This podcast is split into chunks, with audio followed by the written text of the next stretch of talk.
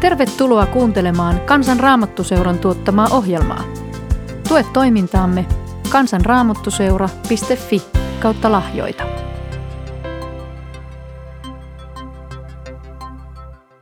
Matias Nyman, tervetuloa. Me ollaan nyt täällä Vivamossa ja on kiirastorstain ilta. Sä oot myöskin tuttu ihminen täällä Vivamossa. Sinä teet töitä Raamattukylän toiminnan ohjaajana – mikä työ tämä tällainen on? Kerrotko siitä? Joo, kiitos paljon. Raamattu kyllä on teatteri, joka tuottaa näytelmiä, musiikkinäytelmiä tänne Vivamoon ja olen siinä työssä ohjaajana, lavastajana ja sekä hyvin monessa muussa eri tehtävässä, että laaja työnkuva on kyseessä. Ja nyt kun eletään kiirastorstaita, täällä yleensä olisi ihmisen poika, musiikkinäytelmä, mm tässä pääsiäisen alla, mutta nyt sattuneesta syystä sekin on peruttu. Milloin sinä tulit ensimmäistä kertaa tähän ihmisen poika-näytelmään mukaan? 2007 oli ensimmäinen pääsiäisnäytelmä ja siinä olin Juudaksen roolissa ensimmäistä kertaa. Mukaan Raamattukylään tuli vuonna 2006 vailla kokemusta näyttelemisestä tai esiintymisestä ja, ja sitten rooli kerrallaan ja tehtävä kerrallaan lähdin sitten mukaan kehittämään tätä työtä. Ohjaajana sä oot aika paljon vartijana. Näyttelijät nojautuu siihen, että sinä kerrot heille, mitä pitäisi tehdä kulloinkin, minne päin astella ja, ja myöskin kuinka sanoa repliikkejä ja millaisia tunteita ihmisillä oikein pitäisi tässä kohdin olla. Sä joudut käymään raamattua vähän eri näkökulmasta kuin me tavalliset lukijat. Me luemme raamattua ja me ymmärrämme siitä tiettyjä asioita, mutta sä joudut varmaan aika pitkälle paneutumaan siihen raamatun tekstiin hyvin toisella tapaa, vai? Kyllä, tämä on niin tota, ohjaajan työ näytelmissä yleensäkin on semmoinen jatkuva prosessi, että kun ajatus tulee, niin sen kohdalla on hyvä pysähtyä ja työstää sitä eteenpäin. Nyt kun ollaan tekemisissä raamatun kertomusten – raamatun sana, Jumalan sanan kanssa, niin, niin siinä kohdassa täytyy pysähtyä oikein niin kuin vähän pitemmäksi aikaa ja katsoa sitä tekstiä. Ja meillä niin kuin käsikirjoittaja Anna-Mari Kaskinen on todella taitava siinä omassa työssä, että hän on niin kuin raamatun tekstin ympärille rakentanut kohtauksen ja sellaisia repliikkejä, joita ei raamatussa ole, mutta ne voidaan aivan hyvin ottaa siihen tilanteeseen ja hyväksyä, että ne kuuluu siihen. Tämmöisen raamatun henkilön ohjaaminen vaatii sen taustatyön, paneutumisen siihen, että kuka se on ja mitä sillä halutaan niin kuin viestittää, jotta se sointuu sen raamatun tekstin kanssa niin kuin yhteen. Että kyllä se työ on niin kuin hyvin laaja, todella vaikeakin riippuen roolista – mutta raamatussa on paljon semmoisia hahmoja, jotka on ristiriitaisia ja herättää suuria tunteita. Niin.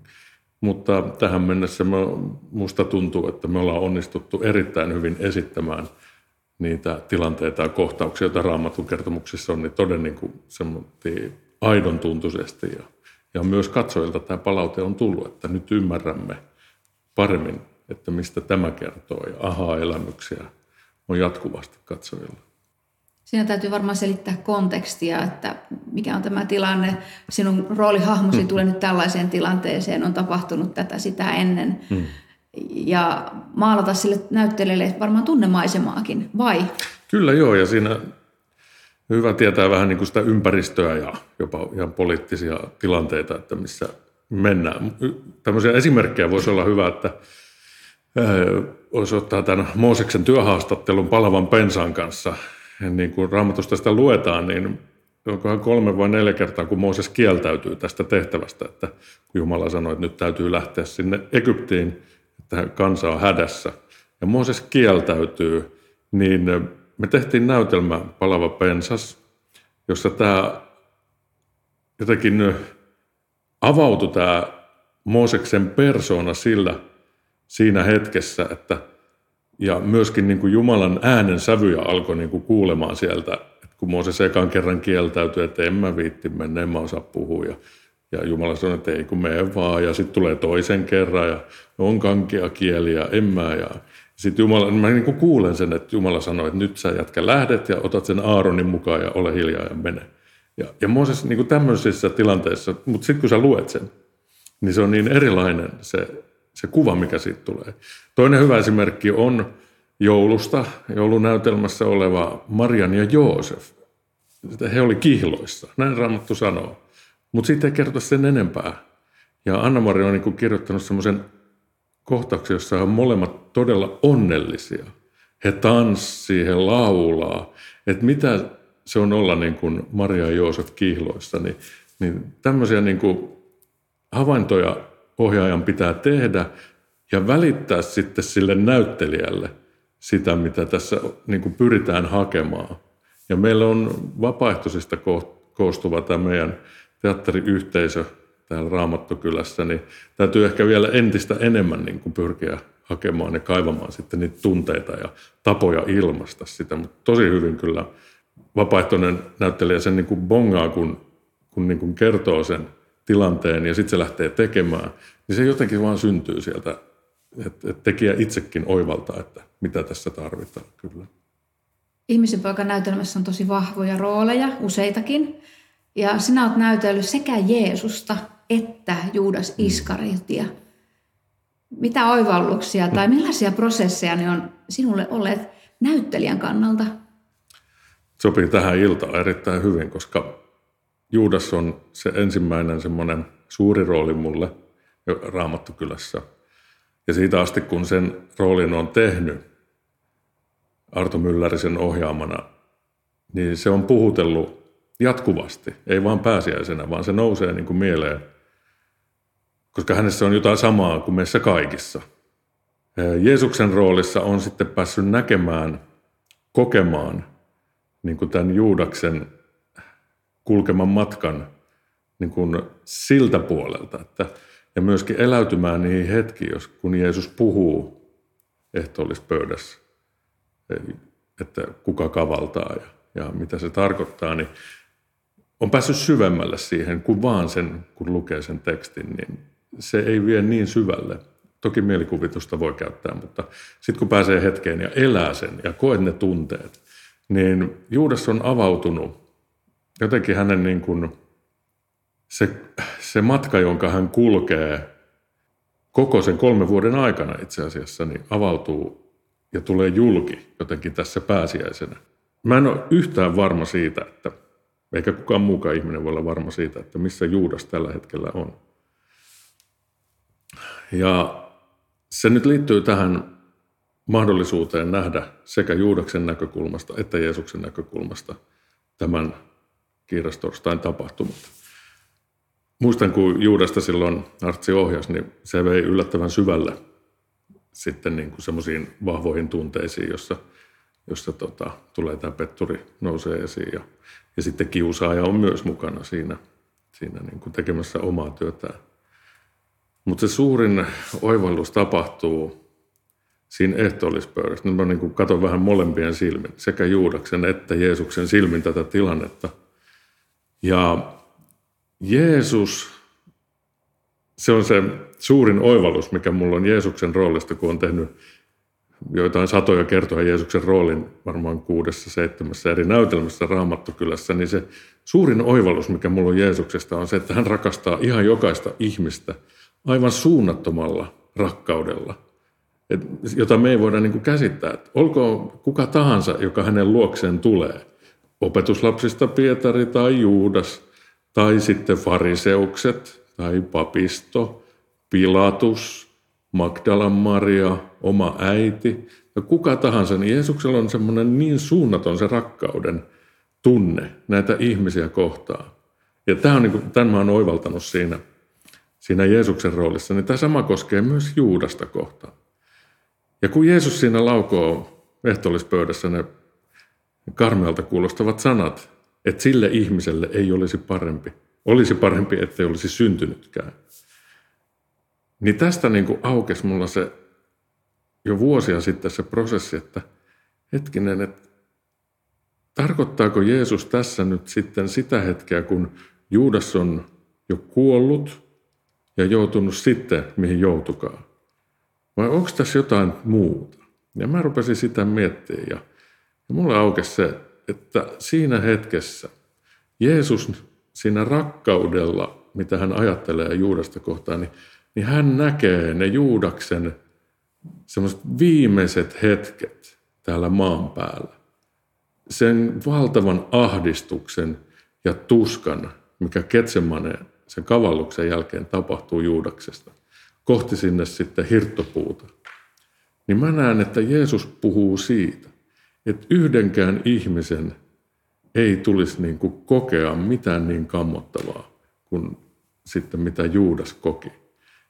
Ja tämän takia mä niin kuin koen, että Jeesus sanoo, että sille ihmiselle olisi parempi, ettei olisi syntynytkään. Ei siitä, että mitä Juudakselle tapahtuu kuoleman jälkeen, vaan mitä täällä maan päällä tapahtuu Juudakselle. Niin, niin tämä on ollut semmoinen suuri oivallus tästä Juudaksen roolista. Se oli varmaan musertava se syyllisyyden taakka, mitä hän koki, hmm. kun hän tajusi, että meni, hän meni sanomaan ylipapeille, että kavalsin viattoman veren. Juuri näin. Mikä valtava syyllisyyden taakka. Hmm. Et Juudashan siis, kun luetaan raamattua, että Juudas katutekoaan meni palauttamaan niitä rahoja ylipapelle, jotka ei sitten ottanut sitä, sitä rahaa taskaan. Mutta hän sanoo siellä ylipapelle, että, että älkää surmatko häntä, että minä tein väärin, kun kavalsin viattoman veren. Meillä on näytelmässä semmoinen hetki sitten, kun Juudas on tämän tehnyt, ja hän lähtee yksin kävelemään sitten tietä pitkin, ja siinä soi laulu, laulu taustalla.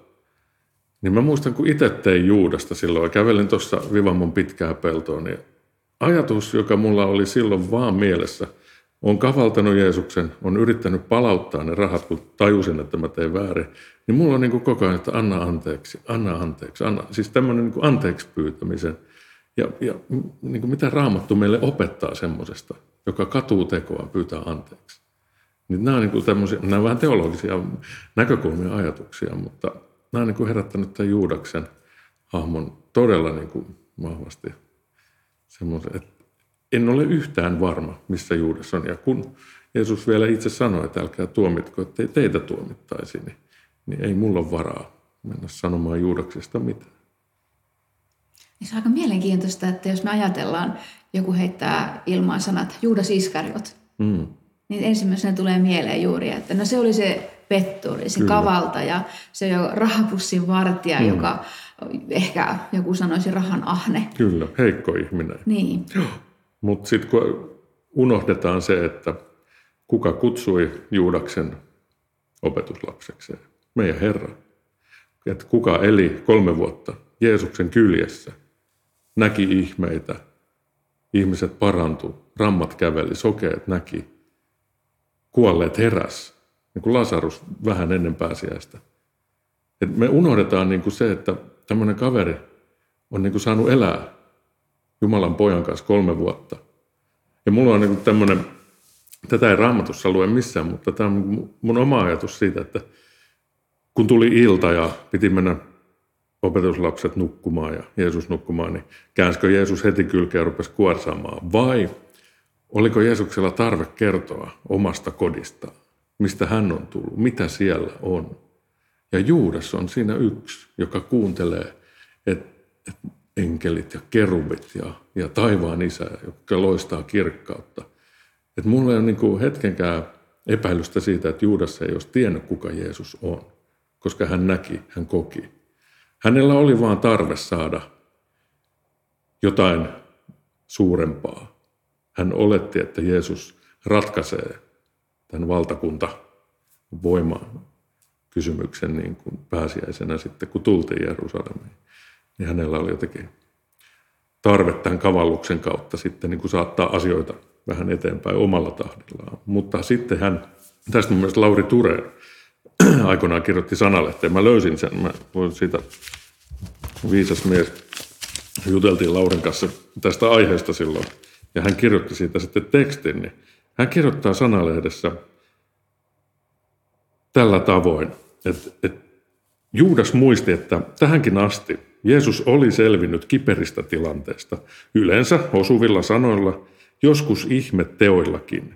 Mies, joka tyynnytti myrskyt, ajoi ulos riivaajat ja sai kirjan oppineet sanoissaan solmuun, pärjäisi varmasti pappienkin edessä. Siitä alkaisi Jumalan valtakunnan tuleminen. Vielä Ketsemanessa kaikki näytti Juudaksesta hyvältä. Yksinkertainen Pietari tosin heilutti miekkaa, mutta Jeesus toppuutteli ja lähti suosiolla häntä pidättämään tulleen roskaväen mukaan kohti ylipapin palatsia. Sitten jotain menee pieleen. Jeesus ei kertonut veret seisauttavaa vertausta. Ei tehnyt ihmettä, ei todistanut olevansa Jumalan poika. Hän pysyi hiljaa. Juudas ei voinut käsittää, mistä tämä johtui. Hädissään hän yritti peruttaa tekonsa, mutta liian myöhään. Tosi hyvin mun mielestä Laurisen kirjoittaa. Se on kyllä varmaan ollut Juudakselle pysäyttävä hetki. Tähän meni ihan toisella tavalla, niin kuin mä luulin. Hmm. Ja sitten kuitenkin ajatella, se on osa sitä Jumalan suunnitelmaa. Piti hmm. olla se yksi, jota nimitetään kadotuksen lapseksi, hmm. näin vahvalla termillä, koska muuten meillä ei myöskään olisi pitkä perjantaita, meillä Just. ei olisi pääsiäis aamua. Aivan. Ei olisi pelastusta. Ei olisi. Juudaksen piti olla. Jumala kirjoitti tämän kaverin elämän tarinan. Ja oma kuvani Jumalasta, että hän on armollinen Jumala. Että Juudaksen tarinaa ei ole vielä ehkä kerrottu loppuun asti. Ja tämä aika pysäyttää nyt miettiä, mitä tämä meille tarkoittaa, koska ei yksikään meistä ole myöskään oikeastaan yhtään sen parempi. Pietari käänsi selkänsä, kielsi Jeesuksen, Juudas kavalsi. Ja kyllä meillä jokaisella on niitä kohtia, mm. että me on käännetty Jeesukselle selkämme mm. tai oltu tunnustamatta väriä, kun joku on jotain kysynyt, niin ei, pelko minussa herää. Ei meistä kukaan ole sen parempi. En voi nyt häntä syyttää. Taisi olla se laulun sanat myöskin. Kyllä. Hmm. Jokaisessa meissä on jotain Juudasta pikkasen. Niin. Ja ehtoollisella Juudas on mukana. Kyllä. Sinä yönä, jona hänet kavallettiin. Hmm.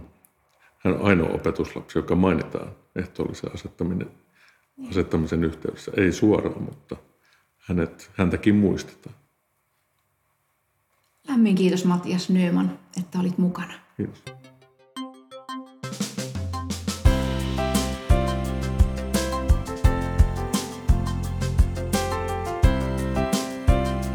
Kiitos, että kuuntelit. Tue toimintaamme kansanraamottuseura.fi kautta lahjoita. Siunausta päivääsi.